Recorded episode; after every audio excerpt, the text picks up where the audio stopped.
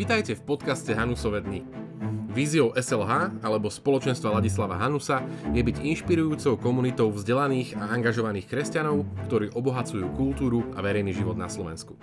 V tomto podcaste si môžete vypočuť prednášky a diskusie z našich festivalov na priesečníku kresťanstva a súčasnej spoločnosti Bratislavské a Košické Hanusové dny. Ak vás baví diskutovať a hľadať pravdu o Bohu, vesmíre, politike, živote a vôbec, tento podcast je práve pre vás.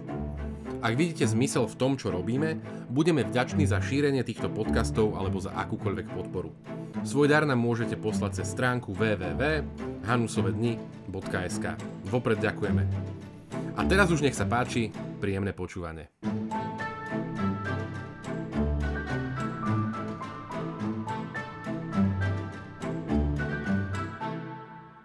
Svetový kresťanský intelektuál Rod Dreher, Gabriel Kuby a Mark Regnerus diskutujú o kríze a jej dopadoch na cirkev, politiku a spoločnosť. Ako vnímajú reakcie cirkvy na krízu? Čo sú podľa nich najväčšie nebezpečenstva a prekvapujúce príležitosti v čase sociálnej izolácie pre jednotlivcov, rodiny a spoločenský život? A ako súčasná kríza zmení politické usporiadanie sveta? Juraj, máš slovo a samozrejme prajem aj našim hostom a poslucháčom príjemný zážitok. Ďakujem veľmi pekne, Jay. A chcel by som všetkých privítať. Toto je posledná di- eh, diskusie online vydania Bratislavských Hanusových dní, ktorý je kultúrnym a akademickým podujatím o stretávaní sa kresťanstva a modernej spoločnosti. A myslíme si, že táto diskusia bude takým highlightom celého eh, víkendového podujatia. Chceli by sme hovoriť o kresťanstve a eh, spoločnosti v moderných časoch s týmito tromi uh, kresťanskými intelektuálmi. Bohužiaľ, jeden z našich ohlasovaných hostí, uh, pán Darius Karlovič, uh, ktorý dnes s nami mal byť, nebude súčasťou dnešnej diskusie, pretože má zdravotné problémy a veľmi ho to mrzí. Takže teraz v krátkosti predstavím našich dnešných eh, hostí. Pani Kuby je nemeckou sociologičkou a autorkou mnohých kníh. Tou eh, Najznámejšou je globálna sexuálna revolúcia, ničenie slobody v mene slobody, ktorá bola preložená do slovenčiny. A takisto je známa ako aktívna katolícka intelektuálka, ktorá verejne ohlasuje svoje názory na veľkú sériu kontroverzných tém. Nedávno napísala článok o vzťahoch kresťanstva a e, koronavírusu pre Vatikánsky magazín. A myslím si, že tento článok veľmi zarezonoval. Ostatní dvaja hostia prichádzajú zo Spojených štátov. Profesor Mark Regnerus je americkým sociológom, autorom niekoľkých kníh a a všetky sú o sexualite. Posledná kniha, Lacný sex, alebo Cheap sex, sa hovorí o predmanželskom sexe v Amerike. A jeden, ďalšia knih, kniha sa volá Zakázané ovocie, ktorá sa zameriava na životy amerických občanov. Takisto zverejnil viac ako 30 štúdií a nedávno tá najkontroverznejšiu, ktorá sa týka LGBT rodičovstva, ktorá sa nazýva Nové rodinné štruktúry. A Mark sa zúčastnil už v Bratislavských Hanusových dní pred tromi rokmi. No a v neposlednom rade by som chcel privítať pána Roda Drera, ktorý je svetoznámym autorom e, knihy Benedict Option, e, ktorá je e, považovaná za najdôležitejšiu religióznu knihu 10 ročia. Je prispievateľom amerických novín, ktoré sa nazývajú American Conservative a takisto sa zúčastnil BHDčiek minulý rok. Diskusia bude štrukturovaná do troch častí. Budeme hovoriť o tom, ako súčasná kríza je vzťahnutá na církev a kresťanstvo, na spoločnosť vo všeobecnosti, no a v konečnom dôsledku na politiku. Naši hostia sa takisto môžu zapojiť do diskusie prostredníctvom slajdov. Do svojich prehľadávačov si dájdete adresu www.sli.do a a hashtag je BHD a napíšte svoje otázky, ktoré budú zodpovedané v poslednej polhodine našej dnešnej diskusie. A teraz eh, bez ďalších prerušení začneme prvou sadou otázkou. Eh, prvé otázky sa vzťahujú na církev a ich vzťah k dnešnej kríze. Takže začneme Nemeckom vzhľadom na to, že od kresťanských perzekúcií v prvých storočiach sa dnes nikdy nestalo, že by verejná liturgia bola potlačená, tak počas Veľkej noci bola potlačená takmer globálne. Je to vnímané priam apokalypticky. Pani Kuby, čo si myslíte o súčasnej situácii? Ja začnem svojou vlastnou skúsenosťou. Môžem? Za mňa môžem povedať, je to e, čas milosrdenstva. Žijem sama a žijem bez fyzického kontaktu e, už v podstate celé mesiace. A zároveň zažívam e, bližšiu prítomnosť pána a zažívam väčšiu otvorenosť ku krásam prírody. A takisto slávim pros- dennú omšu uh, prostredníctvom online prostriedkov. a som v kontakte s kňazmi, ktorí sú naozaj presvedčení o tom, čo kážu. A takisto ďalšou dobrou vecou je, že vidíme čoraz väčší uh, hlad po čoraz konzumácii, naplneniu Eucharistie a príjmania. A samozrejme, preto potrebujeme naše spoločenstva a vidíme e, naplnenie, kresťan, hľad po naplnení e, kresťanského spoločenstva, čo sa už dávno nestalo. Takže vnímam to ako pozitívny znak. A samozrejme, e, ďalšie pozitívne veci sú napríklad to ticho. Ale ale reakcie alebo nekonania, alebo respektíve kroky cirkvy je tak eh, smutné. Vidíme, že za ostatných 50 rokov sa církev odklonila od svojho posolstva. A to prináša výsledok. Nemajú silu eh, bojovať. Eh, biskupy dokonca dokonca vyhlásili a potlačili omše ešte predtým, než ich štát k tomu vyzval. A samozrejme, to má následky, pretože nemohli sme žalovať biskupov. Mohli sme žalovať štát za porušenie náboženskej slobody, ale nemôžeme žalovať biskupov. A myslím si, že to je smutné a to je aj výsledkom 50 rokov snaženia sa prispôsobiť súčasným časom a nie stáňa si za svojom na strane Boha v tomto boji, ktorý prináša kultúrna revolúcia. Ak môžem, ja zacitujem z vašeho článku pre e, Vatikánsky magazín, ktorý bol zverejnený aj v angličtine. A tento článok, ktorý bol zverejnený aj v zborníku The First Thing,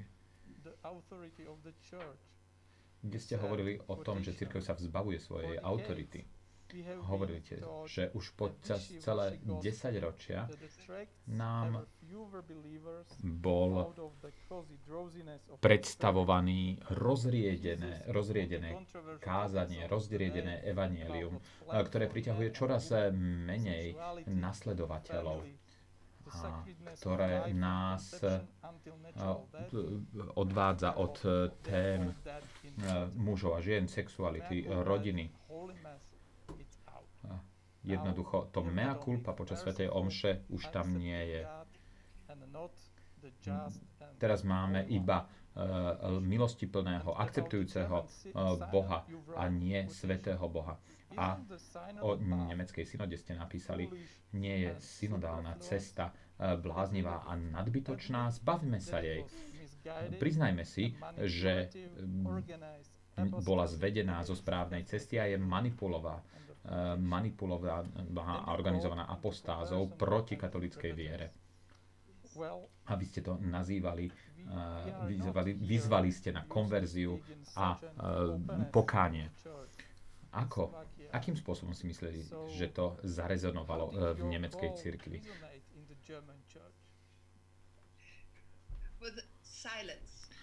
Zarezonovalo to tichom, absolútnym tichom. Môj hlas nerezonuje v nemeckej cirkvi vôbec. A takisto sa k tomu vôbec nevyjadrili nikto s autoritou. A nikto vám ani ne, nezagratuloval? Áno, to s, s radou kamarátov, áno. Avšak to iba demaskuje to, čo sa deje a neočakávam, že mi za to teda niekto bude gratulovať. Čo si myslíte? Myslíte si, že církev je rozdelená v tom, ako interpretovať túto krí- krízu? Zdá sa mi, že väčšina odmieta to, že Boh mohol použiť nejakým spôsobom túto situáciu že eh, rod homo nie je homo deus. Napríklad eh, biskup Heiner Wilmer eh, po, povedal, že, je, že predstava trestajúceho Boha je strašná a nekresťanská vo svojej podstate. Namiesto toho, takouto líniou zmýšľania sme vyzývaní na väčšiu solidaritu s ostatnými alebo k väčšej úcte k našemu prostrediu, v ktorom žijeme. Ale existujú aj iné pohľady. Napríklad kardinál Cortés povedal, a to citujem, slovo Božie jasne hovorí, že život, ktorý ide proti Bohu, môže viesť k chorobám a takisto biskup Atanazius Schneider nazval pandémiu koronavírusu Božím zásahom na očistu a vyčistenie eh, hriešného eh, sveta a církvy. Takže na čo toto názorové rozdelenie v církvi poukazuje? Čo s tým môžeme urobiť? Ako sa k tomu môžeme postaviť ako kresťanskí intelektuáli? Treba povedať, že tá skutočne veľká otázka je to, či Boh má v tomto svoju rolu, či Božia ruka je v tomto viditeľná. A ako náhle poviete čokoľvek o vzťahu Boha a človeka počas tejto krízy, tak ľudia okamžite začnú dvíhať eh, plagáty a začnú hovoriť, že toto je trest Boží. Ako to môžete povedať? Veď eh, Boh eh, je len milostivý, milosrdný. A biskup Schneider, ktorého si veľmi vážim, povedal, že to je Boží zásah.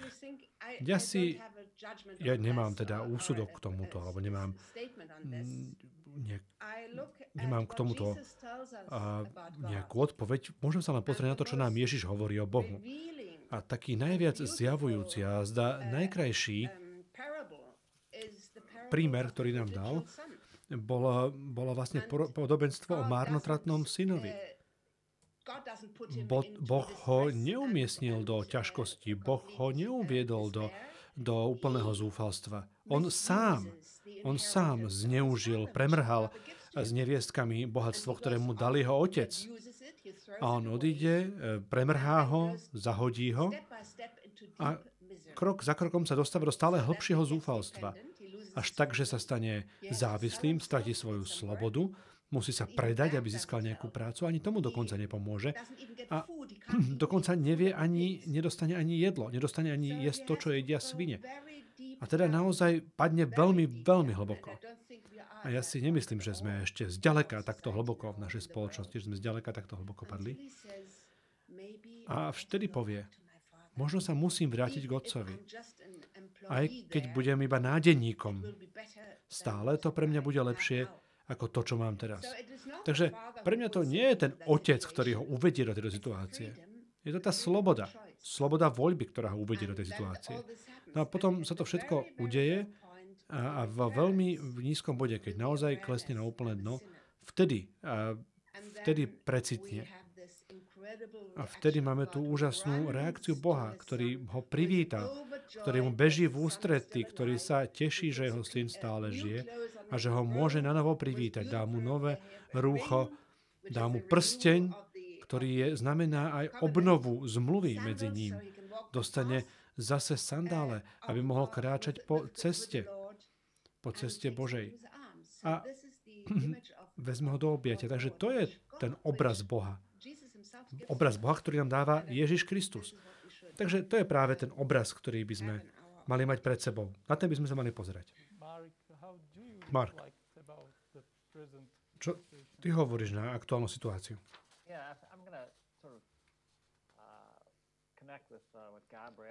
Ja by som nadviazal na to, čo hovorila Gabriela. Povedal by som, že v Spojených štátoch ten vzťah cirkvy k tomuto všetkému, celému tomuto koronavíru, bol taký veľmi komplikovaný. Nie je to otázka ticha.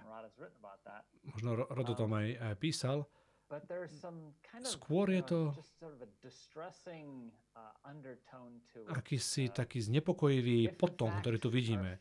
Keď vidíme, že naša viera je to najdôležitejšie v našom živote, ak ten fakt, že ten dôvod, prečo ráno vstávame, Prečo je, je to, aby sme slúžili svojmu Bohu, aby sme sa starali o svoje rodiny. Tak vtedy sa zdá, že církev je akási impotentná, neschopná. Lebo musíme sa veciam vyhýbať, musíme zostávať mimo veci. A vidíme, že všetci dávajú všetkého ruky preč a hovoríme si, nechajme to na expertov, nech sa s tým vysporiadajú experti. A toto v USA naozaj hovorí veľmi veľa. Celá táto kauza, celá táto pandémia je veľmi zjavujúcou, odhaľuje veľmi veľa o tom, ako málo vieme. A zároveň nám odhaľuje, ako hlboko sme v neznámych vodách. A zdá sa, že církev ako spoločenstvo k tomu nie je prizvaná. Takže sme tak ponechaní sami, sami na sebe, aby sme mohli robiť užitočné veci, mohli pomáhať ľuďom. Ale zdá sa, že ten hlavný signál, ktorý dostávame, je, že zostaňte doma, buďte doma, buďte doma, toto je najlepšie, čo môžete robiť. Takto najviac, najviac pomôžete. Každých 15-20 minút nám to aj YouTube pripomína. Zostaňte doma. A mnohí sa vraciame k tomu a rozmýšľame nad tým, že ako tie mory v predchádzajúcich obdobiach, ako odvážne církev konala v týchto časoch, keď pomáhala chorým. A rástla práve aj vďaka tomu, ako sa zachovala počas týchto epidémií. Takže vtedy sa by som povedal, že pôsobí to tak veľmi znepokojujúco. Zdá sa, že my ako církev kapitulujeme, ako keby sme sa vzdali povedali, ako keby sme hovorili, že nemáme nič unikátne, čo vieme ponúknuť, nič jedinečné, čo by sme vedeli ponúknuť. A je to skutočne hlboko frustrujúce. Ja som skôr taký introvert, že mne naozaj nevadí byť doma, pracovať z domu, ale mám pocit, ako keby viera bola verejne nie potlačená, ako skôr ako keby sme priznali, že my sme tu takým vedľajším hráčom. My tu nie sme ten skutočný, e, aktívny bojovník proti e, tejto pandémii. Nie je to tá hlavná rozhodujúca sila v našich životoch. Ja rozhodne nerad skáčem proti biskupom, pokiaľ rozhodne nemusím, ale treba povedať, že naši biskupy sú pomerne ticho, aspoň čo ja vidím. A aspoň teda, čo som nemohol sledovať. Nie je to tak, všade sú farnosti, ktoré sú veľmi kreatívne. To je práve to, čo chcem povedať aj ja. Že zdá sa mi, že církev v Spojených štátoch, nie celá církev, ale stále je tam naozaj veľmi veľa dobrých kňazov, aj biskupov, ktorí sú veľmi kreatívni a odvážni, odvážnejší, než možno vidíme tu v Európe. Napríklad biskup Baldacino z Nového Mexika ktorý vyzýval kňazov,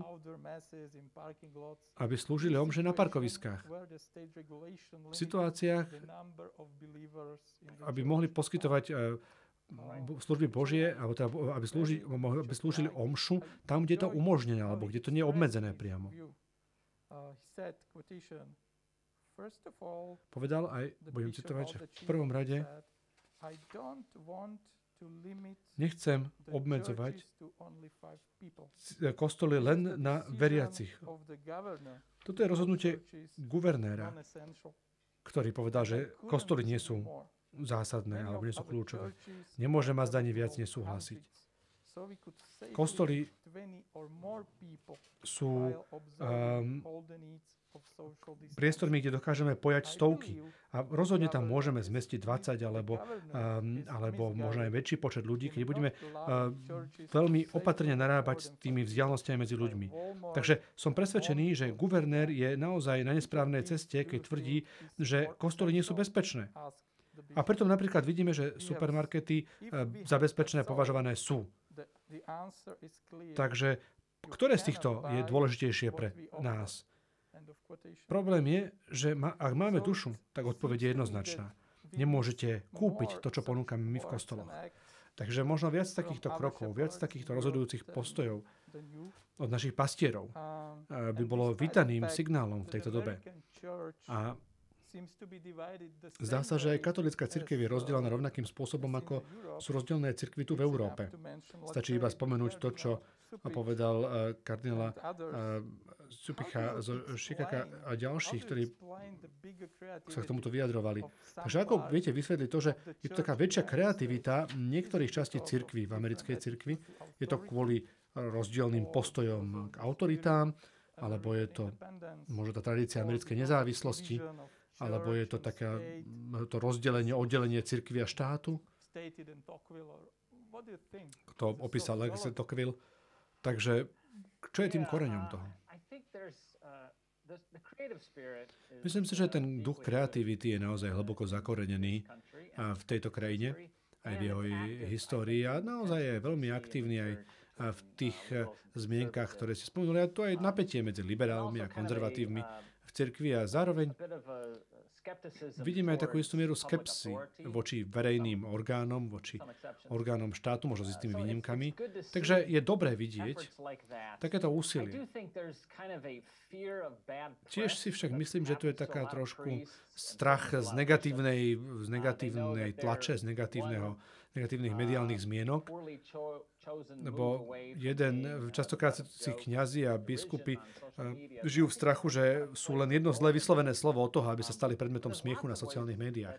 Takže eh, to je možno ešte jeden z tých vecí v pozadí, ale je veľa spôsobov, ako cirkvi a farnosti môžu byť veľmi aktívne.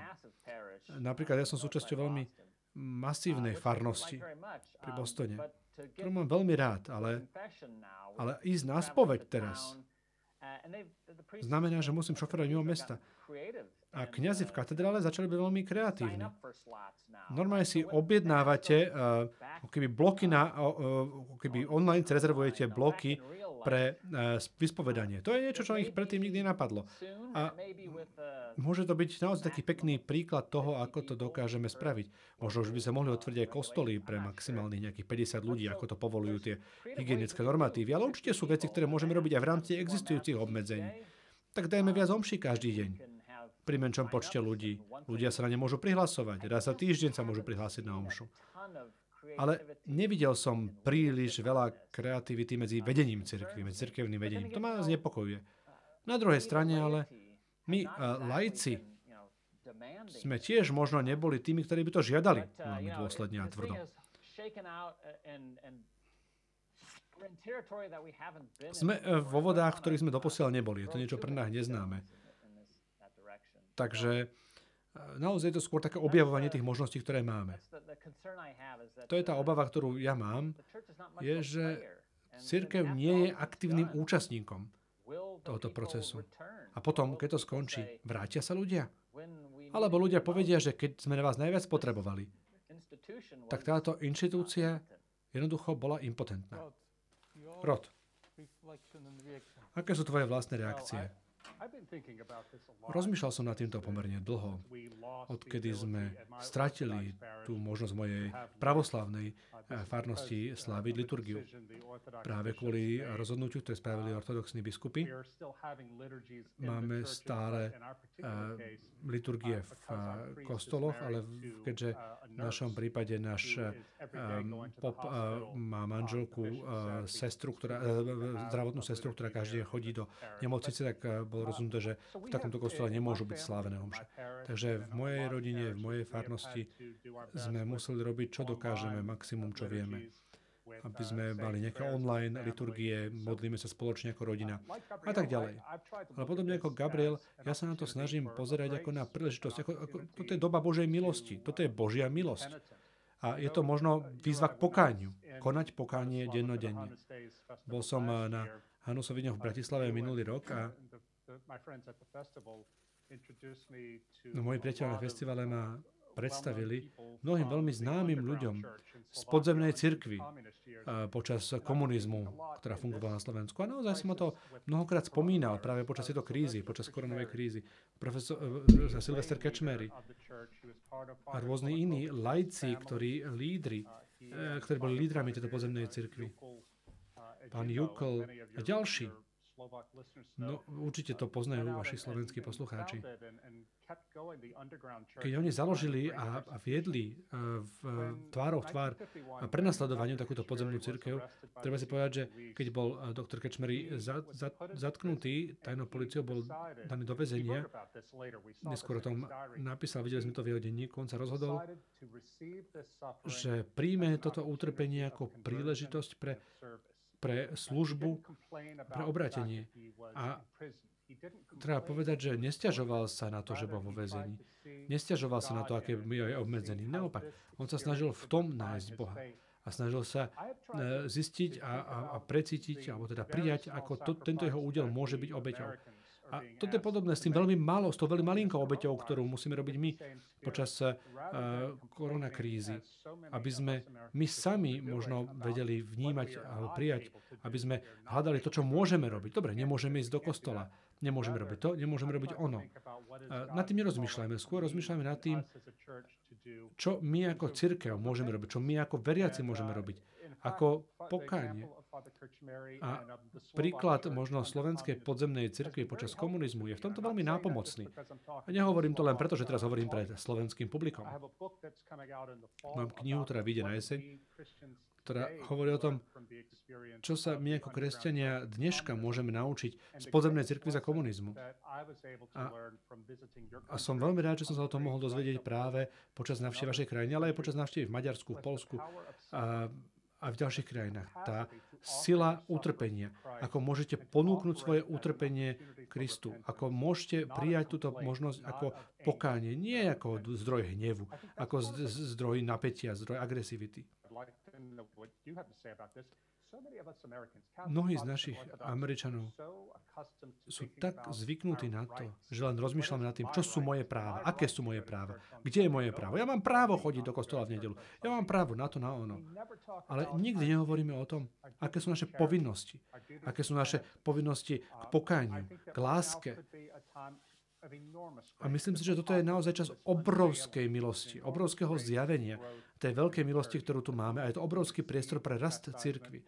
Tak, aby sme to dokázali prijať a zvládnuť správnym spôsobom. Ešte na záver som chcel povedať, že naozaj cítim, že toto je skutočne také zjavenie tých problémov, odhalenie tých problémov, ktoré máme v americkej cirkvi.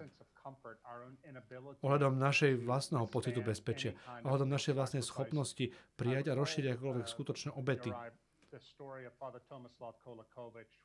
Poznáte uh, prípad uh, kniaza Kolakoviča, ďalšiu knihu, ktorá, ktorú ja som práve jemu venoval.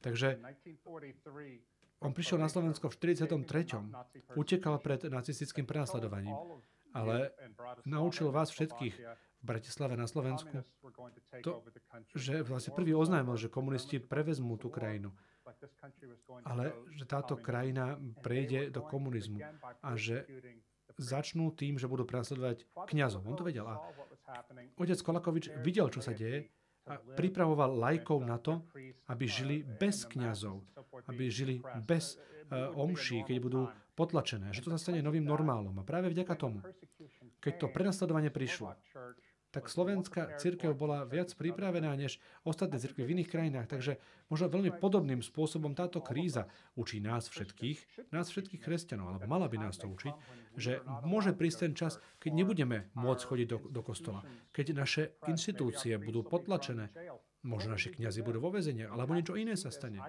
Ale musíme to vnímať ako taký e, nácvik, nazvime to, ako taký tréning pre čas prenasledovania cirkvi niekedy v budúcnosti. Keď ja reagujem na tú situáciu, nerozmýšľam nad tým ako nad svojim právom chodiť do, do kostola, ktoré by mi nejaký politický režim potlačil. Ja skôr rozmýšľam nad tým, či to nie je znepokojivé, že sme nezavreli supermarkety, rôzne firmy, rôzne benzínové pumpy, ale zakázali sme omše. Pričom, keby sme rešpektovali tie hygienické normy, prečo sme to nemali tú možnosť v tom pokračovať? Prečo sme, prečo sme dovolili potlačiť vieru obavami o verejné zdravie? Go ahead, Gabriel, you first. No, you're still, still after you. After you. Right. Po tebe, Rod. Ja by som len povedal toľko, že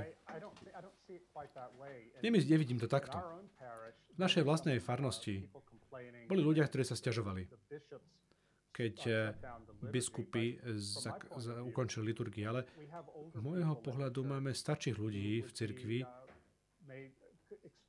ktorí by boli naozaj významne exponovaní tomuto víru. Ja mám len 53 rokov, ale mám autoimunitné ochorenie a ja by som bol naozaj o mnoho náchylnejší ochorieť. Takže tak či tak by som nemohol chodiť na liturgie.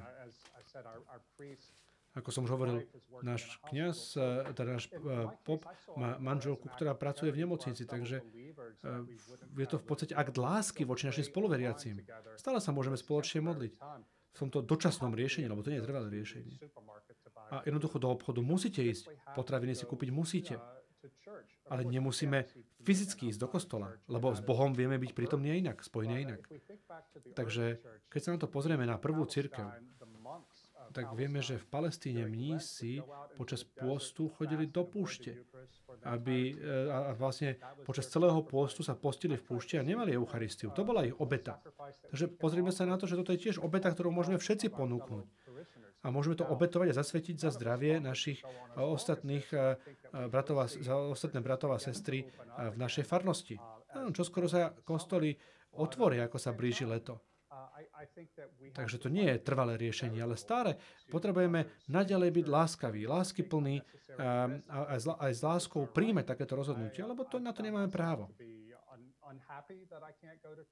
Môžeme byť vnútorne nespokojní s tým, že nemôžeme, nemôže ísť do skotola, ale hľada, pozrieme sa na to tak ako na, iný, na spôsob hľadania iných e, ciest k naplneniu našich duchovných potrieb.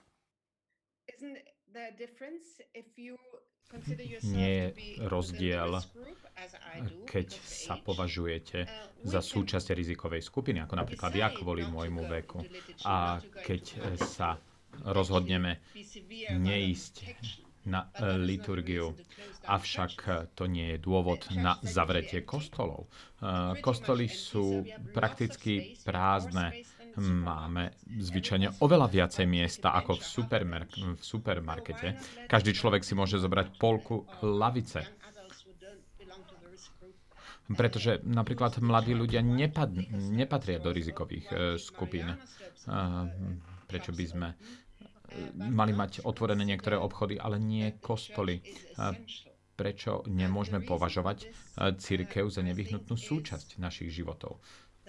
Na potrebnú súčasť našich životov. A mm, to je aj kvôli tomu, že spoločnosť e, sa vzdialuje od Boha, e, pretože Boh pre väčšinu spoločnosti nie je dôležitý. Mark sa pýta, čo církev môže ponúknuť. Čo môže e, ponúknuť viac než ukrižovaného Krista. A to, že otvorí dvere pre všetkých tých, ktorí chcú akceptovať uh, súcitného Boha. Oslavovali sme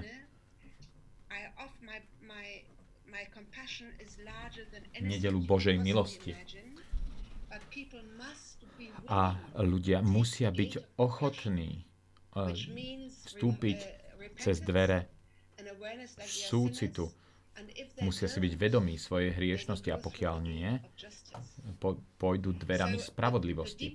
A, takže ten najhlbší dôvod na toto všetko, ak sa vzdialujeme od Boha, odpadávame od viery, neveríme na väčnosť, neveríme na väčší život, veríme iba sami sebe, veríme v naše technické výdobytky, a teraz prišiel čas vírusu a nevieme to kontrolovať. Ako je to neuveriteľne hrozivé, že nevieme kontrolovať tento vírus.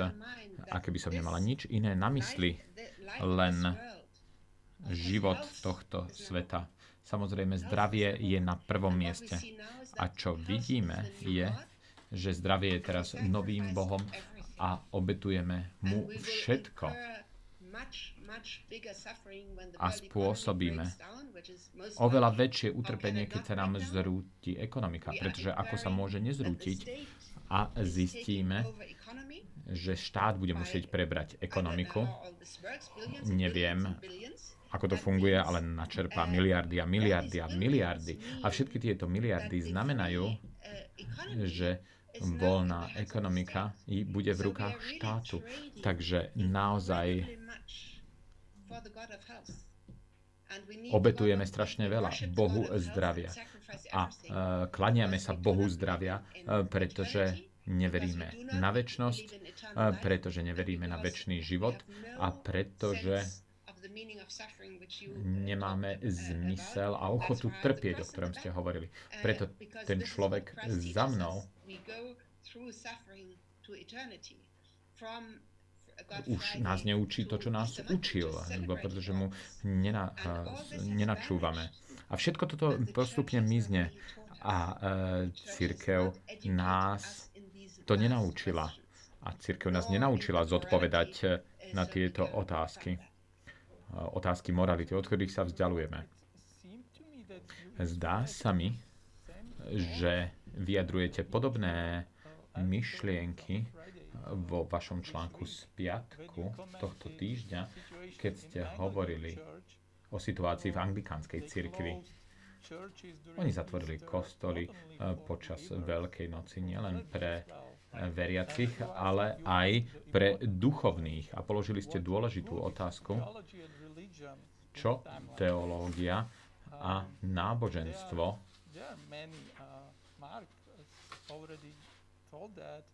a Mark už povedal, akým spôsobom vníma úlohu cirkvy. A nevnímajú uh, odlišne od charitatívnych organizácií. Ide o to, aby iba robila dobré činy. Ak tomu naozaj bolo tak, církev by bola neodliši, neodlišiteľná od charity a bez svojho vlastného významu. Ako ste napísali, citujem, církev, ktorá je neužitočná, nepotrebná v núdzových časoch, je neužitočná aj v normálnych časoch, bežných časoch. Na druhej strane zdá sa, že to nie je tak, že modlitba môže zastaviť pandémiu. Takže, takže Máme církev bez verejných liturgií a máme tu nevypočuté modlitby. Akým spôsobom môže církev obraňovať zmysel vlastnej existencie sebe samej a sekulárnemu svetu? Ako kresťania nám nikto negarantuje, že budeme úplne bez utrpenia čo máme prislúbené, je, že Boh bude s nami počas našeho utrpenia, pretože On sám uh, trpel, uh, umrel a bol vzkriesený. To je základný kameň našej viery. A to uh, robí utrpenie uh, sveté. Myslím si, že úloha cirkvy, a tá najdôležitejšia úloha cirkvy, okrem toho, že poskytuje skutky milosrdenstva núdznym, to najdôležitejšie je preukázať, že Boh je s nami. Keď som bol v New Yorku 11. septembra a bol som na Ground Zero, videl som naozaj iba zmeť ocelových e, stĺpov a veľké kopy betónu. A on slúžil ako pastor pre záchranných pracovníkov a bol svetkom e, tých hrozných dier, ktoré tam ostali. A videl, videl kríž e, z, e, zo železných trámov, ktorý spadol z jednej z budov a ostal ležať a vyzeral ako kríž na Golgote. A, a pastor ma zavolal ako novinára, e, pretože musíte prísť, aby ste zdokumentovali Boha, ktorý stojí uprostred pekla. Avšak čo biskupy a čo kňazi môžu urobiť a čo kresťania môžu urobiť, je vidieť prítomnosť Boha uprostred tohto utrpenia. V Ríme, v meste Rím, na konci 6. storočia,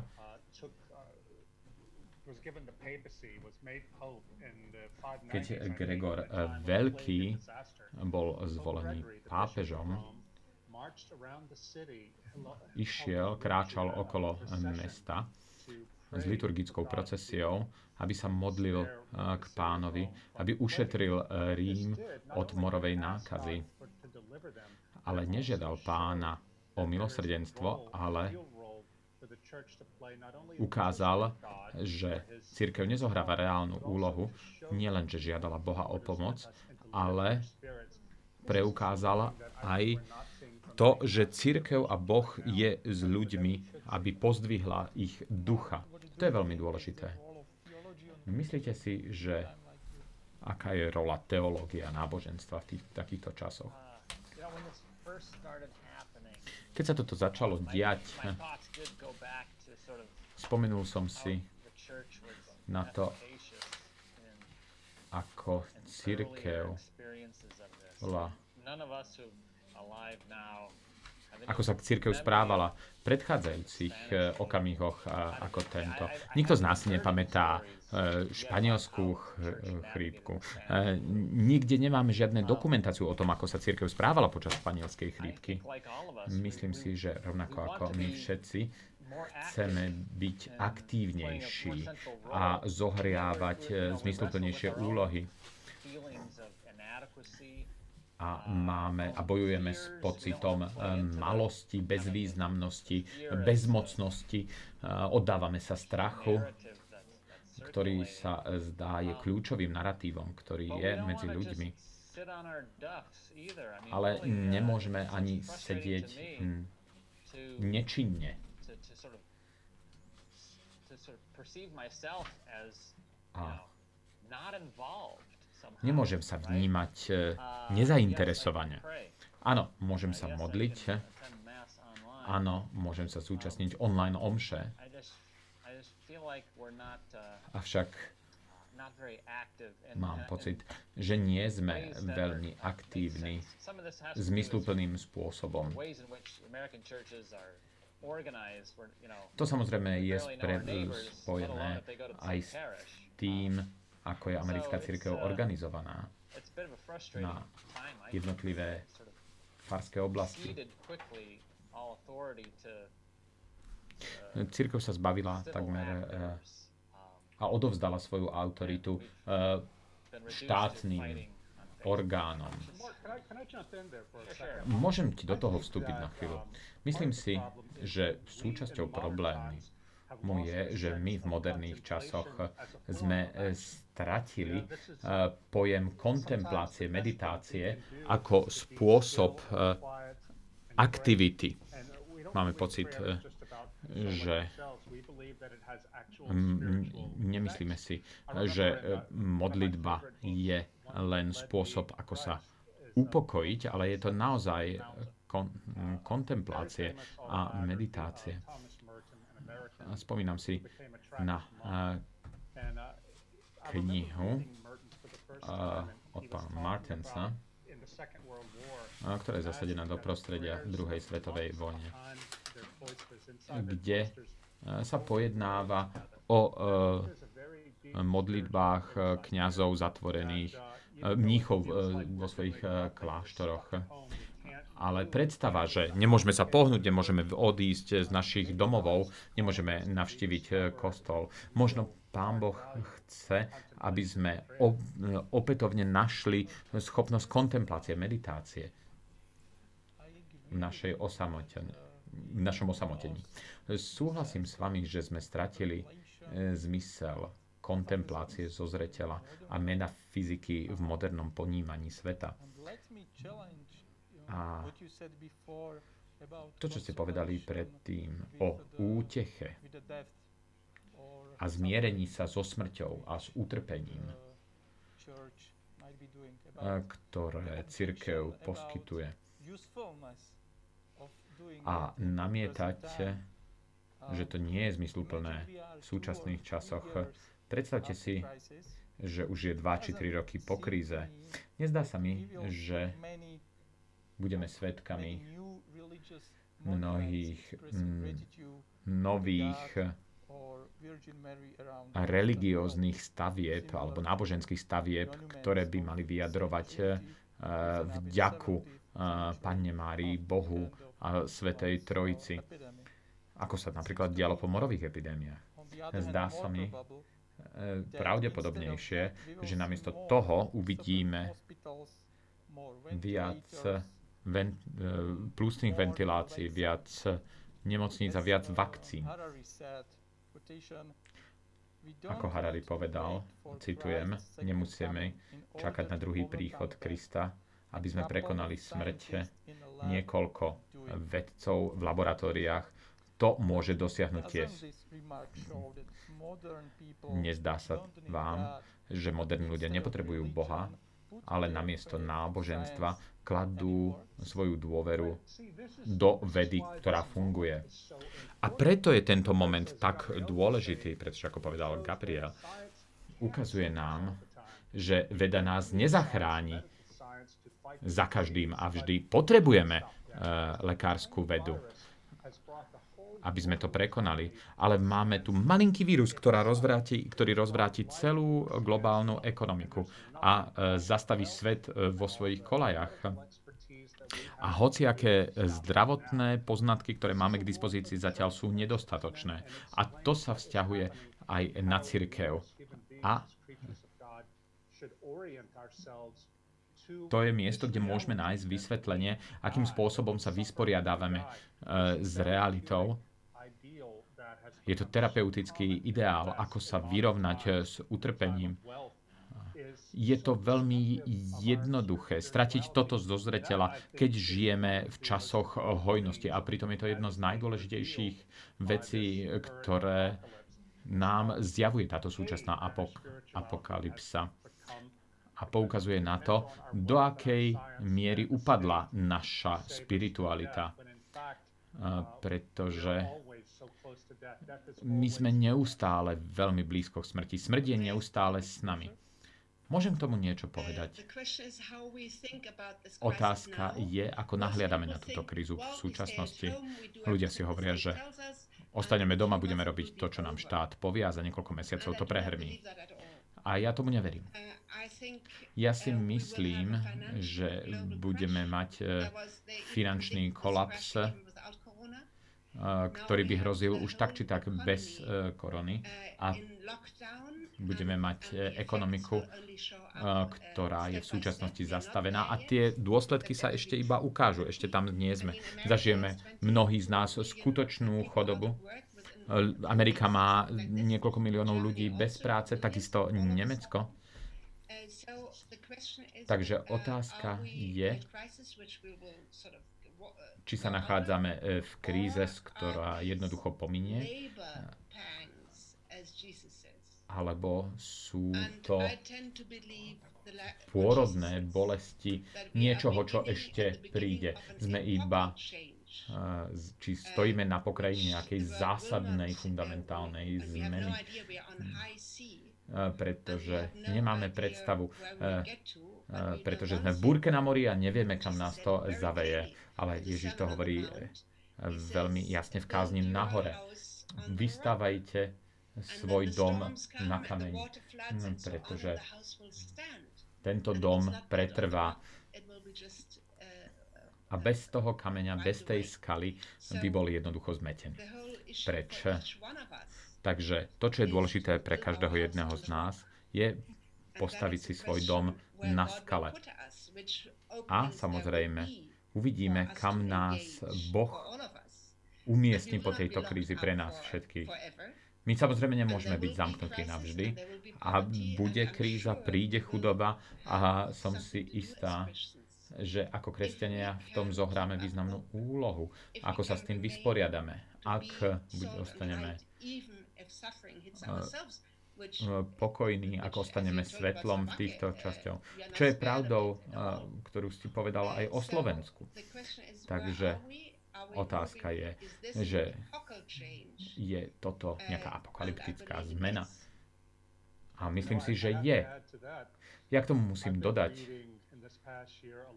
že minulý rok som si o totalite eh, veľmi veľa prečítal. Prečítal som si knihu Hany Arendt z roku 1952 o pôvode totality, kde hovorila o eh, ekonomických, spoločenských a sociálnych eh, aspektoch zakorenenia sovietskej a komunistickej totality. A je neuveriteľné prečítať si Hanu Arendt teraz a vidíme, koľko podobných znakov sa deje teraz v našej spoločnosti. Pretože mm, táto kríza mala prísť tak či tak, pretože ľudia napríklad v Spojených, štá- ľudia v Spojených štátoch sa necítili prepojení, cítili sa naopak čoraz viacej odsudzení, pretože máme tu politiku identity, politiku odsudzenia. Ja sa ospravedlňujem. Nie je to uh, komplexnejšie, než hovoríte v konečnom dôsledku? Uh, pani Kuby napísala vo svojom článku, že súčasný čas ro- krízy rodičovstva. a spoločného života je pretože všetky rodiny, je to významný čas pre rodinu, pretože všet, všetky rodiny napríklad sa spo, spoliehajú na domáce učenie. A je to zároveň veľmi dobrá príležitosť, ako zlepšiť naše rodiny. Áno, samozrejme, ako ste vy hovorili, nie sú to iba dobre fungujúce rodiny, e, ktoré môžu niečo získať, e, niečo z ekonomického spomalenia na krátku dobu, ale sú to aj dysfunkčné a zraniteľné rodiny. Ba čo viac, e, ľudia sa boja nárastu domáceho nálisia, depresie pochádzajúce zo sociálnej izolácie alebo prehlbenia závislosti. Vieme, že návštevní, počet návštevníkov na pornografických stránkach e, sa znásobuje. Takže moja otázka na vás všetkých, čo sú tie najväčšie nebezpečenstva, ale zároveň aj najväčšie príležitosti v týchto časoch spoločenskej karantény pre e, rodinný a e, spoločenský komunitný život. Začať. Ja sama mám tri veľké deti a vnúčatá. A treba povedať, že moji dvaja synovia sú ženatí a jeden z nich má dve deti a tretí, tretí je na ceste. Takže som naozaj veľmi spokojná babka. A treba povedať, že s mojimi veľkými deťmi, ktorí už eh, sa blížia k 40 teraz prežívam oveľa väčšiu blízkosť. Viac sa spolu rozprávame, sme k sebe, sme k sebe lepší, komunikujeme spolu častejšie, teda rozhodne to je benefit. Ale ak ste zavretí, ak ste povedzme v zlom manželstve, ak máte deti, malé deti, ktoré ste dávali do jaslí alebo do škôlky a stratili ste tú kompetenciu na to, ako robiť um, matku. A zrazu máte doma pracovať, máte pracovať z home office a doma máte deti zavreté a nemôžete s nimi ísť ani na ihrisko. V Španielsku sú deti zavreté týždne doma. To je naozaj absolútne zúfalstvo. Je to veľmi nebezpečné, skutočne nebezpečné zúfalstvo. Či toto dokážeme pretaviť to pochopenie toho, že potrebujeme rodinu, že matky potrebujú mať čas na to, aby dokázali poskytnúť starostlivosť svojim deťom, aby ich neumiestňovali do kolektívnej starostlivosti. Tak toto je potom naozaj veľmi, veľmi dôležitá lekcia, ktorú potrebujeme. Či si ju dokážeme získať? To ešte neviem. Európsky eh, súd pre ľudské práva ešte stále upierajú Nemecku právom a napríklad deti školy doma. Tak v takomto kontexte o tom pochybujem. Či dokážeme z tohto niečo spraviť. Ale teraz vidíme, že celý národ školí deti doma a teraz už naozaj nebudete môcť týmto rodinám povedať, že tieto deti vzdelávať doma nemôžete. Tak snáď sa niektoré veci zmenia. Toto je naozaj veľmi zaujímavá skúsenosť pre rodiny. Istým spôsobom je to taká zmes, pretože každý musel ustúpiť od svojich rodín, ktoré mali, ak nejaké majú. A zase sa ukazuje, že niektoré formy fungujú lepšie ako iné. Napríklad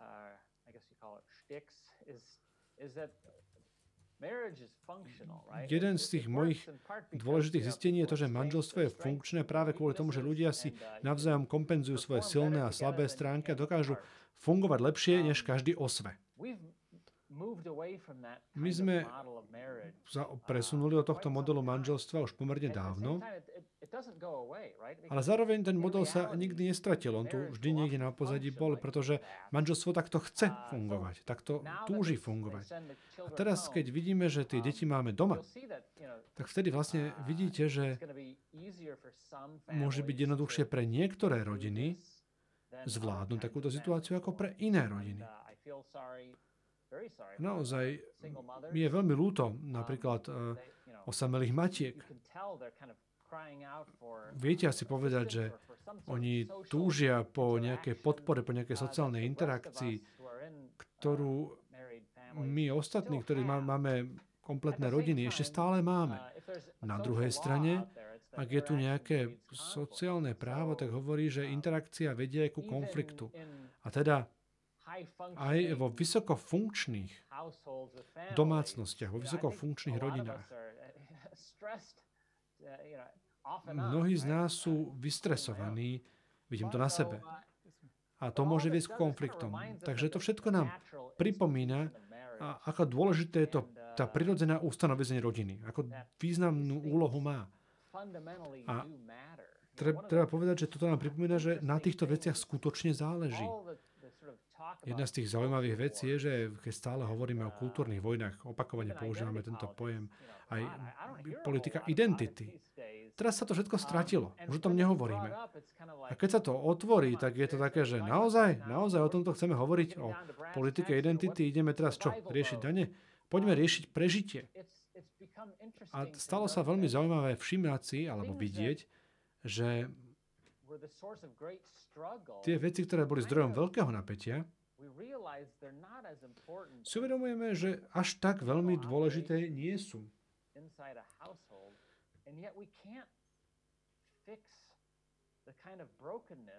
Napriek tomu však nevieme ako keby napraviť tú, uh, to zlomenie alebo to porušenie uh, toho množstva rodín. Takže nemôže byť prekvapením, že počujeme o náraste domáceho násilia. Už čo sme budovali pred týmto časom? To, čo sme si pripravili, tak to nás teraz čaká. Ten dom, ktorý sme si postavili, tak ten máme. Ale nemáme tú odolnosť, ktorú sme možno mali v minulosti. A to je, treba povedať, že môj nebohý otec zomrel v roku 2015, mal 81 rokov.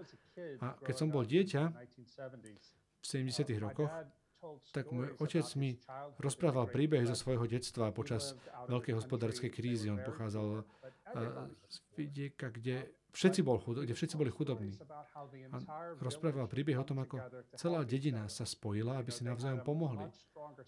Mali oveľa silnejší zmysel pre spoločenskú solidaritu, pre vzájomnú väzbu, pre povinnosť jeden k druhému, než máme my dnes. Dnes štát prevzal túto rolu a štát nahrádza túto sociálnu solidaritu. Zrazu je to štát, na ktorý sa spoliehame. A zrazu to, mali sme peniaze, ktoré nám mali toto zabezpečiť. A tie peniaze zrazu zmiznú, lebo áno, príde globálna hospodárska kríza.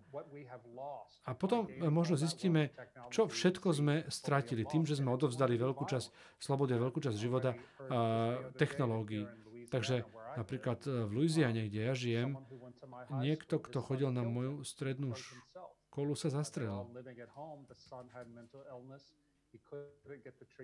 Mal, mali doma syna, ktorý mal, ktorý mal duševnú poruchu, duševnú chorobu, tým, že boli doma zavretí, nedokázali vydržať to napätie, nemohli dostať pravidelnú liečbu, na ktoré boli zvyknutí a vystavili to tak obrovskému tlaku, až došlo k strelbe a k smrti. Mark v tvojej poslednej knihe eh, Cheap Sex, lacný sex, kde jeden z veľkých sociológov našej doby, Anthony Giddens, to opísal ako skutočne majstrovské dielo, prechádzate americkým trhom, eh, kde sa dávajú dokopy páry. Zdôrazňujete, ako um, mladí ľudia, aké očakávajú návraty od toho, čo investujú do, do vzťahov, čo sa týka manželstva. Myslím, že ďalšia kniha, ktorú napíšeš, má byť o kresťanskom manželstve. Takže aké zmeny očakávaš spôsobí táto kríza v inštitúcii kresťanského manželstva? Bude ešte ťažšie uh, vybudovať takéto manželstvo v tej dobe, ktorá nás čaká? To je naozaj dobrá otázka. Nie je to o tom, že by sa svadby úplne zastali, ale myslím si, že významne klesol počet svadieb. Jedna z mojich výskumných úloh na najbližšie mesiace je zistiť, uh, aspoň na nejakých samozprávach, u nejakých obciach, vedieť, že medziročne, koľko, aký je rozdiel v žiadostiach o uh, sobašné listy.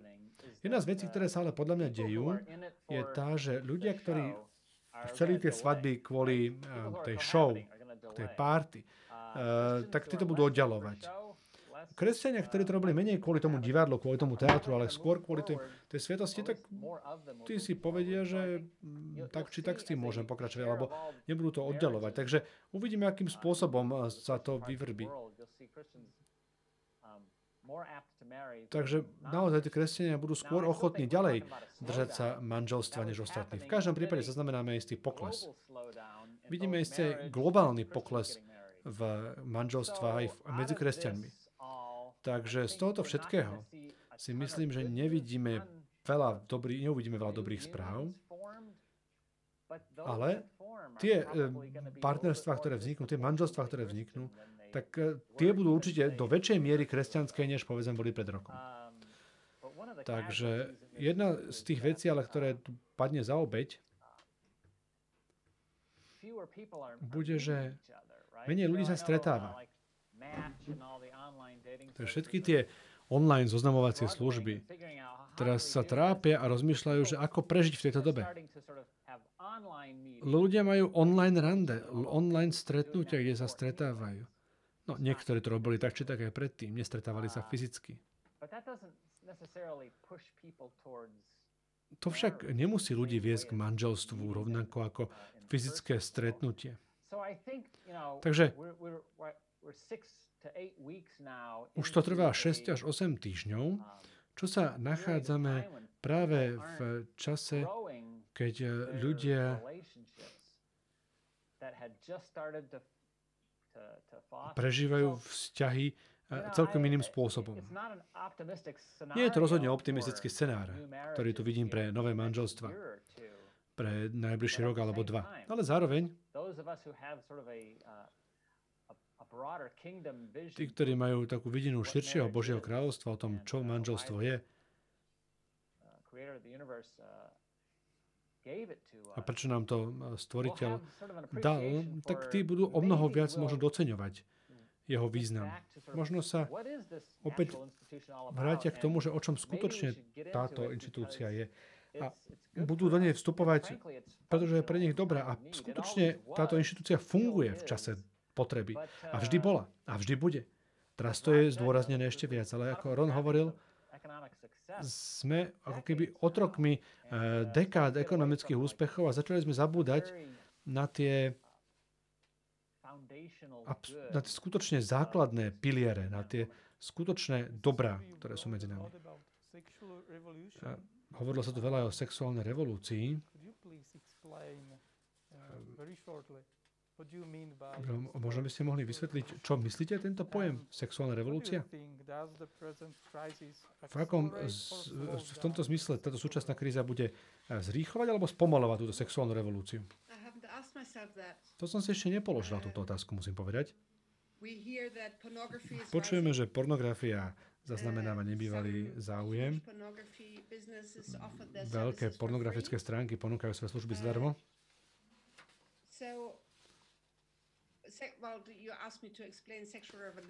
Takže mám sa vyjadriť k sexuálnej revolúcii. Znamená to, že to, čo chceli študenti v roku 1968, keď žiadali, aby sa absolútne zrušili všetky obmedzenia vo vzťahoch a aby sme vyhlásili takúto úplnú slobodu ako cestu do neba. A teraz vidíme, že toto nefunguje, že to rujnuje spoločnosť, rujnuje to rodiny vedie to k kultúre spolubývania, pornografie, eh, rozvodov, ktorá len vytvára ďalší spoločenský chaos. A či to či, či to uh, bude znamenať to, že dôjde k väčšiemu rozdeleniu tých, ktorí žijú takým spôsobom, aby mohli tvoriť a budovať dobré rodiny a tým, ktorí sa budú len ďalej topiť v sexuálnom pornografickom chaose. Hm.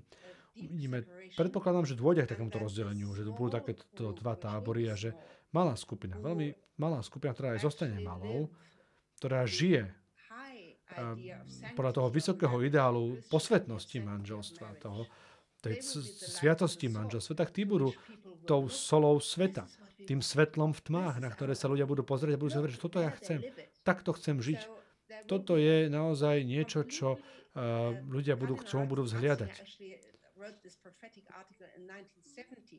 Čítal tento prorocký článok v 60. Uh, rokoch, že že to, čo sa považovalo za zbytočné, z toho znova vyrastú nové, nové ratolesti a vtedy ľudia budú vnímať a chápať, aká je hodnota toho, čo máme. To všetko, čo prežívame, je veľmi bolestivý proces. Sme len na jeho začiatku.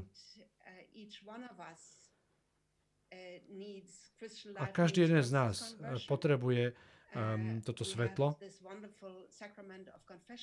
Máme tu naozaj krásnu sviatosť manželstva, ktorú sme tiež ako keby kam si odhodili. Takže potrebujeme našu osobnú cestu, konverzie, ale aj spoločnosť potrebuje takúto konverziu. A preto uh, takéto obrátenie, pretože naozaj, ako si sme sa dostali do bodu, kde sa pýtame, ako urážame Boha, ako, uh, ako to, že žijeme proti tomu prikázaniu, proti uh, stvoriteľskému plánu. Už ten plán bol ten, že tu je muž a žena. Ale my vidíme, že máme menej manželstiev, menej detí. My každý rok potrácame, alebo teda na potraty idú 9 miliónov 900 tisíc detí. Takže to je, to je niečo, čo si musíme spoložiť ako otázku. Chceme v tomto pokračovať?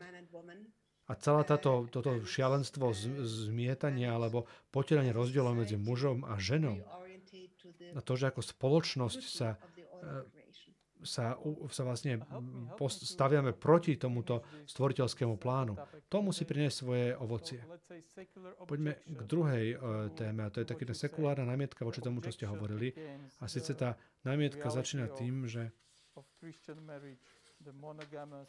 ten monogamný kresťanský vzťah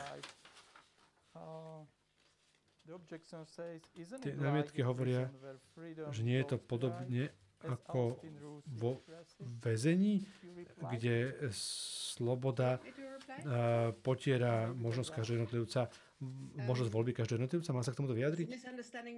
To je nepochopenie konceptu slobody.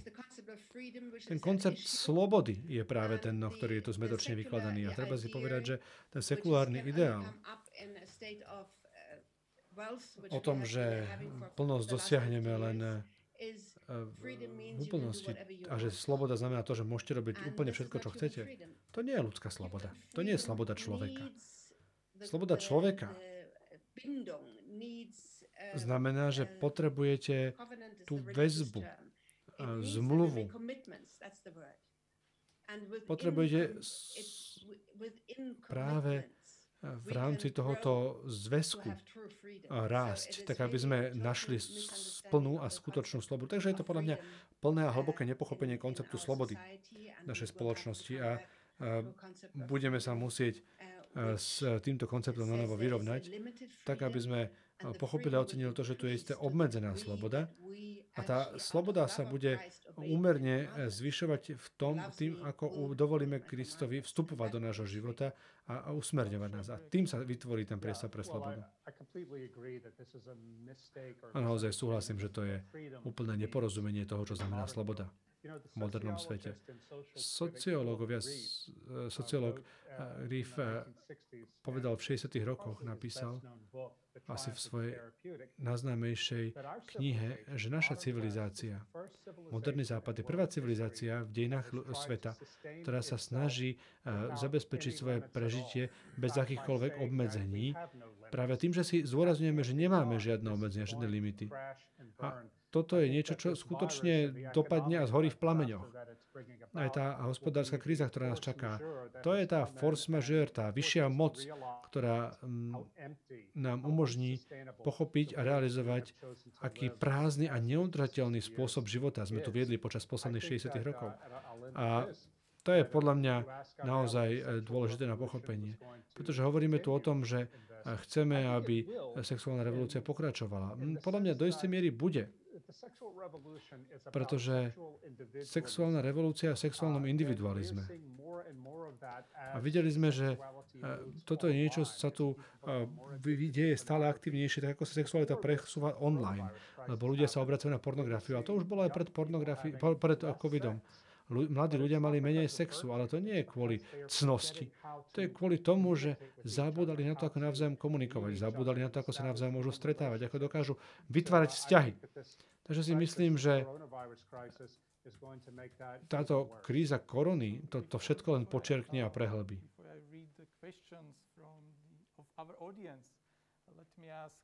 Skôr ako prečítam ešte otázky od nášho publika, dovolte im položiť dve otázky o politike. Aká je situácia tejto krízy? Čo hovorí o politike v Európe? Aj v Spojených štátoch. Mnohí ľudia, dokonca aj pápež, nám pripomínajú, že potrebujeme spolupracovať. Potrebujeme spolupracovať ako celé ľudstvo. Ale zároveň sa zdá, že nadnárodné inštitúcie sú buď diskreditované ako PHO, alebo sú v pasívnom režime, ako Európska únia. V minulosti?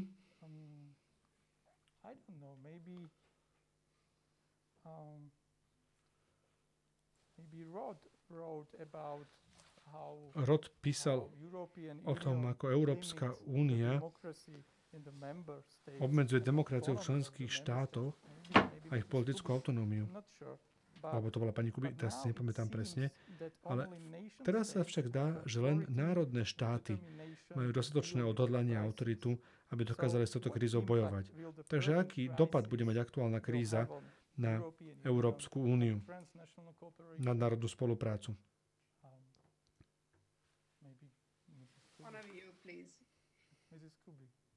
Pani Kuby. Ja, dobre, výborne. Myslím si, že Európska únia, ktorá začínala a bola položená na kresťanských ideáloch, a ktorej otcovia zakladatelia boli skutočnými kresťanmi a mala naozaj vysoko motivované hodnoty, prečo chcela túto úniu vytvoriť na zabezpečenie bezpečnosti európskych krajín. To bolo úžasné, avšak Európska únia sa pretvorila na obrovského molocha, na e, príšeru, ktorá sa snaží riadiť e, všetko, až po tvár banánov až o tom, ako farmári majú opracovávať svoje polia. A samozrejme, celá táto agenda ničenie rodín, kde sa hovorí, že ženy, ženy, ženy, ženy musia byť e, na e, pozíciách, manipulujú s týmto neustále a nehovoriac o LGBT agendi, ktorá patrí medzi hodnoty eh, Európskej únie, eh, kde jasne hovorí, že neexistujú žiadne rozdiely v tom, akú máte sexualitu a sexuálnu orientáciu. a samozrejme obrana manželstva osôb rovnakého pohľavia, ktorá ide priamo proti definícii manželstva medzi mužom a ženou, medzi Kristom a jeho církvou. A to sa všetko pošľapáva. Ja som bola rada z Brexitu. Nespomínam si, že by sme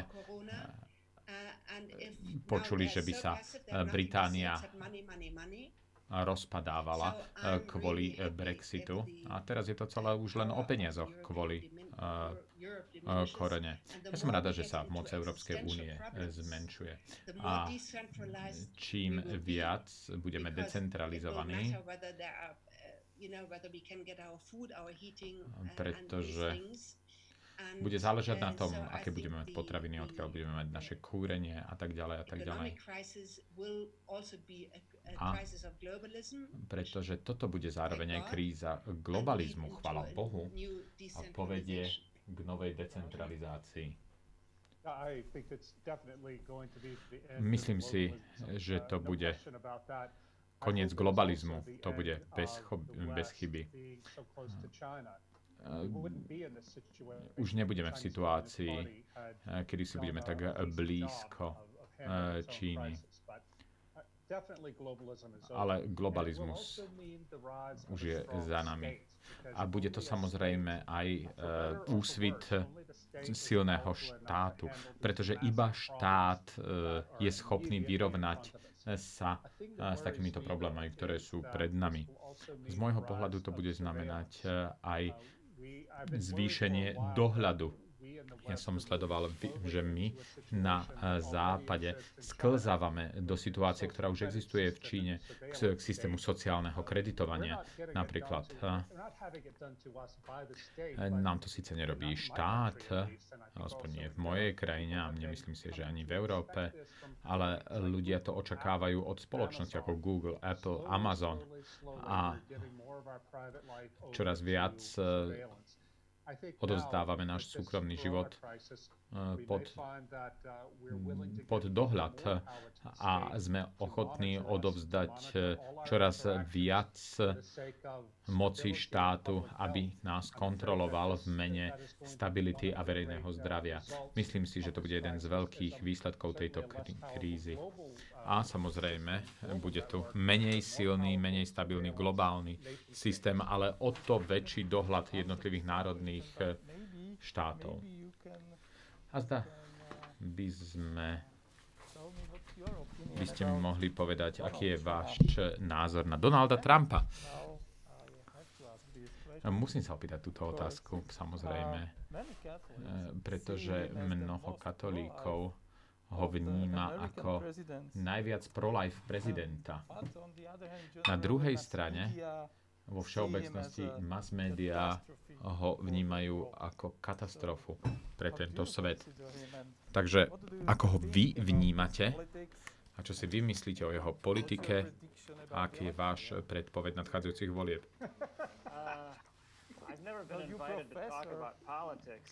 Uh, aj, aj. Nevolali ste ma sem, aby som hovoril o politike. Nahráva sa to? Áno, na, vysielajú to dokonca live, pozerajú to v Bielom dome. Ja najprv poviem čo, niečo k tomu, čo povedal Rod. Schopnosť monitorovania. Myslím si, že si uvedomujem to riziko. A jeden z obetí, jedna z obetí našej uh, dôvery v odpoveď na koronavírus je je to, že si povieme, že ak, ak sa vám to nepáči, nemusíme mať tento dohľad.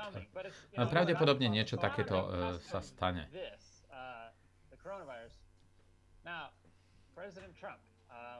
A koronavírus a Trump. Ja nie som veľmi poli- spolitizovaný človek. Mám mnoho priateľov aj na jednej, aj na druhej strane. Mám mnoho priateľov, ktorí si myslia, že by mal byť vykopnutý zo systému čo najskôr, akýmkoľvek spôsobom. Ale ja som realista. A on je našim prezidentom ja nie som navyknutý uvažovať v líniách. Nebol by svet lepší, keby sa stane to a to.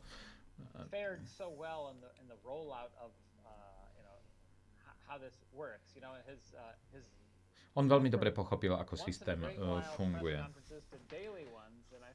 Prešiel na denné tlačové konferencie a jeho prístup je efektívny.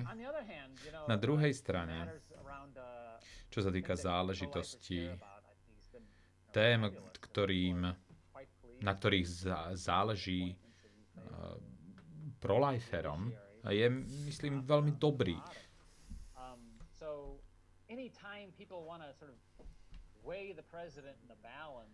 Samozrejme, keď chceme mať vyvážený pohľad na prezidenta, nemôžeme sa sústreďovať na jednotlivé aspekty. Ja nie som veľký fanúšik prezidenta Trumpa, nikdy som ani nebol. Pravdepodobne ani nebudem.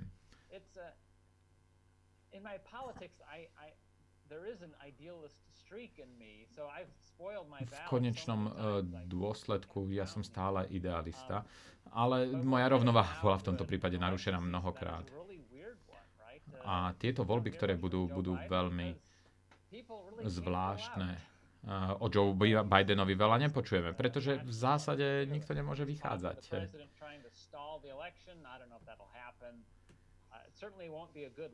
A samozrejme, ak sa prezident pokusí nejakým spôsobom odkladať voľby, to by nebol dobrý signál. To, čo táto kríza urobila, je, že sme si uvedomili, že subsidiarita je dobrou vecou a že sme naozaj ovplyvnení to, čo sa deje v našich štátoch a v našich miestnych komunitách. A to bolo pozitívum tohto diania. Avšak eh, ja by som sa zastavil. A ja do toho vstúpim. Myslím si, že Trump bol veľmi priaznivý k agende pro-life, ale takisto bol zároveň katastrofou eh, pri riešení koronakrízy. Ehm, iba málo štátov túto krízu zvládli dobre. Avšak eh, toto iba počiarkuje slabé stránky Trumpa. Povedal toľko hlúpostí, toľko hlúpostí zaznelo z jeho úst, toľko kontroverzných vecí.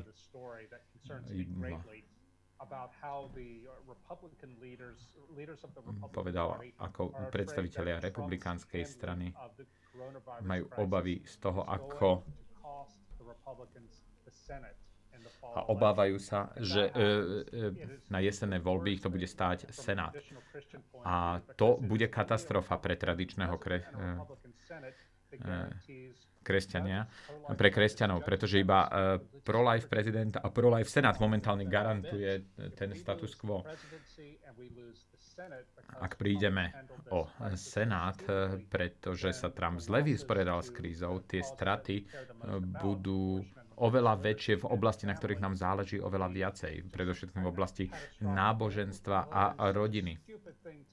Bolo by to tak hlúpe, pretože všetko pretože jediné, čo prezident musí urobiť, je byť ticho a nechať hovoriť doktora Fauciho. Možno máme ešte 10 minút, aby sme odpovedali na otázky z publika. Takže budeme sú struční. Prvá otázka je na Roda. Nevidíte túto aktuálnu situáciu ako príležitosť kresťanov žiť Benediktovou voľbou vo svetle vašej knihy? Áno, absolútne. Ďakujem za túto otázku. Keď som navštívil eh, benediktínsky kláštor v Norče, tam, kde pôsobil prvýkrát svätý Benedikt, hovoril som s otcom Haspianom, eh, ktorý bol predstavením kláštora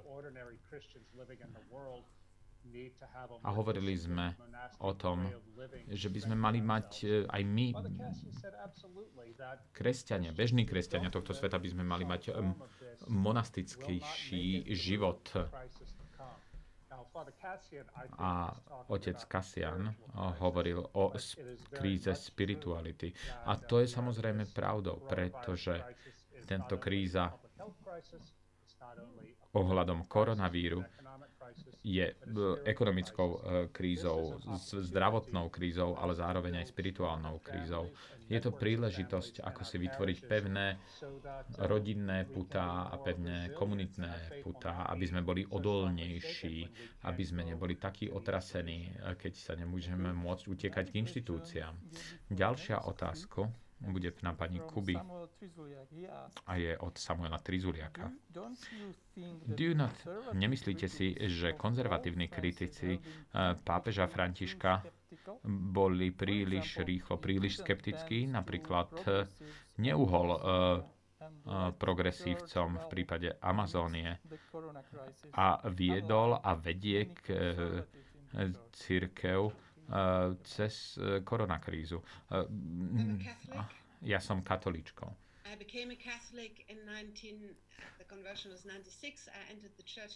A vstup, vstúpila som do uh, cirkve 1997, kedy bol pápežom uh, uh, svätý Jan Pavol II. Potom nasledoval kardinál Ratzinger, sa stal pápežom. A a keď som sa stala katolíčkou, bolo pre mňa jasné, že budem uh, poslušná magistériu pápeža. Čo bolo pomerne jednoduché počas týchto dvoch pápežov. Počas pôsobenia tohto pápeža to považujem za veľmi zložité.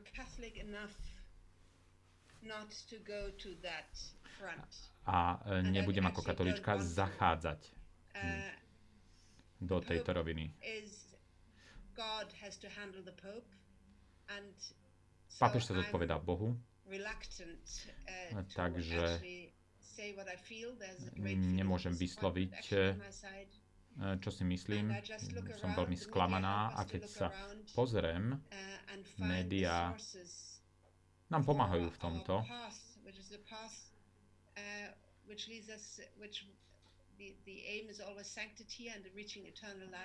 a tým základným cieľom je dosiahnutie života väčšného a sviatosti. A musíme mať e, zdroje, ktoré hovoria jasnou rečou. Ďalšia otázka na pani Kuby, ktorá sa týka nemeckých katolíkov. Je známe, že na, je známe aj na Slovensku, že mnoho nemeckých katolíkov odmieta učenie magistéria. Nechodia na spovede. A nechodia napríklad na nedelné omše. A nie vždy chodia na e, príjmanie. A nemeckí biskupy sa k tomu jasne nevyslovili. Nikto nás to neučí. Nemáme kázne, ktoré by nás vzdelávali. A my iba málo kedy sme vedení o prítomnosti Krista v Eucharistii. Takže ľudia o tom nevedia a ľudia sa nechajú jednoducho unášať davom, pretože to je to, na čo sú eh, zvyknutí. Ale to samozrejme nás povedie aj k súdu. A vieme, že je svetá povinnosť zúčastňovať sa nedelnej omše, ale veľa ľudí to nevie. A teraz počas koronakrízy nemáte povinnosť eh, v nedelu chodiť do kostola. A mnoho ľudí tak vôbec zistilo, že tá povinnosť tu bola. A eh, samozrejme, no, tie dnešné kázania sú veľmi rozriedené a mnoho ľudí tak ostáva v nevedomosti o tom, čo církev môže ponúkať, aké si stavia nároky na pravdu a milosrdenstvo. Je to ponuka milosrdenstva a naše oči musia byť otvorené. Otázka na Marka. Myslíte si, že církev v tejto kríze je inšpiráciou pre sekulárny svet alebo je konformná sekulárnemu svetu? Ten pesimista vo mne si myslí, že vysielame možno zlý signál, lebo tým, že kopírujeme sekulárny svet, tak uh, nerobíme dobre. Bo hovoríme, že v scenári, tvári sme sa, že v scenári napísané toto robte, tak to robíme.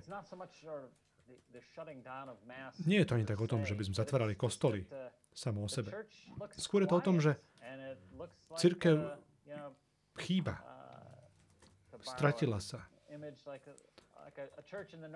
Je to ako Církev, kde si na severovýchode, je to tam, dvere sú možno otvorené, ale čo sa deje? Čo, čo ďalšie tá církev robí? Takže naozaj trochu sa bojím, že keď toto všetko skončí, tak eh, rozhodne nebudete vidieť nejaký nárast. nárast záujmu o církev. Dokonca naopak, uvidíte pokles záujmu o církev. A bude to treba sledovať v dlhodobom horizonte. Povedzme, že vírus uh, korona bude o rok eh, zra, zra, zvládnutelná, alebo o dva roky. Tak zrazu uvidíme, že bude naše financovanie cirkvi lepšie? Nie. Um, bude účasť na omšiach vyššia? Asi nie. Myslím si, že krvácame, strácame ľudí, púšťame ich žilov. Možno práve preto, že nie sme inšpirujúci, nie sme inšpiratívni, ale je to naša chyba, aj lajkov. My máme rovnako povinnosť sa na tom podielať. Takže môžem sa k tomuto vyjadriť veľmi stručne. Uh, to, čo Gabriela spomínala skôr o Jozefovi Ratzingerovi, čo napísal v 69. ako to proroctvo, ktoré napísal o tom, ako církev sa zmenší a že sa vráti možno, stratí všetku svoju slávu, svoju moc a stane sa veľmi malou. Ale tí ľudia, ktorí sú jej súčasťou, budú tými skutočnými veriacimi. A oni budú tými, ktorí budú tým novým vínom. Tými. A vidíme, že to sa deje. To sa deje už teraz. Budeme, vidíme to aj medzi katolíkmi, protestantami a ortodoxnými. Vidíme, že je veľa ľudí, pre ktorých bola církev len návyk tí sa nevrátia. A je mi to ľúto, nemali by sme byť spokojní alebo šťastní, keď ľudia opúšťajú kostoly, ale toto je skutočná príležitosť pre oddelenie, pre roz, rozlíšenie medzi tými, ktorí sú skutočne veriacimi a tými, ktorí nie. Je to taká forma milosti, keď sa na to pozrieme, ako sa na to pozrel Jozef Ratzinger. Mm, ďalšia otázka. Myslíte si, že korona je Božie varovanie pred, pred nesprávnym vnímaním Eucharistie.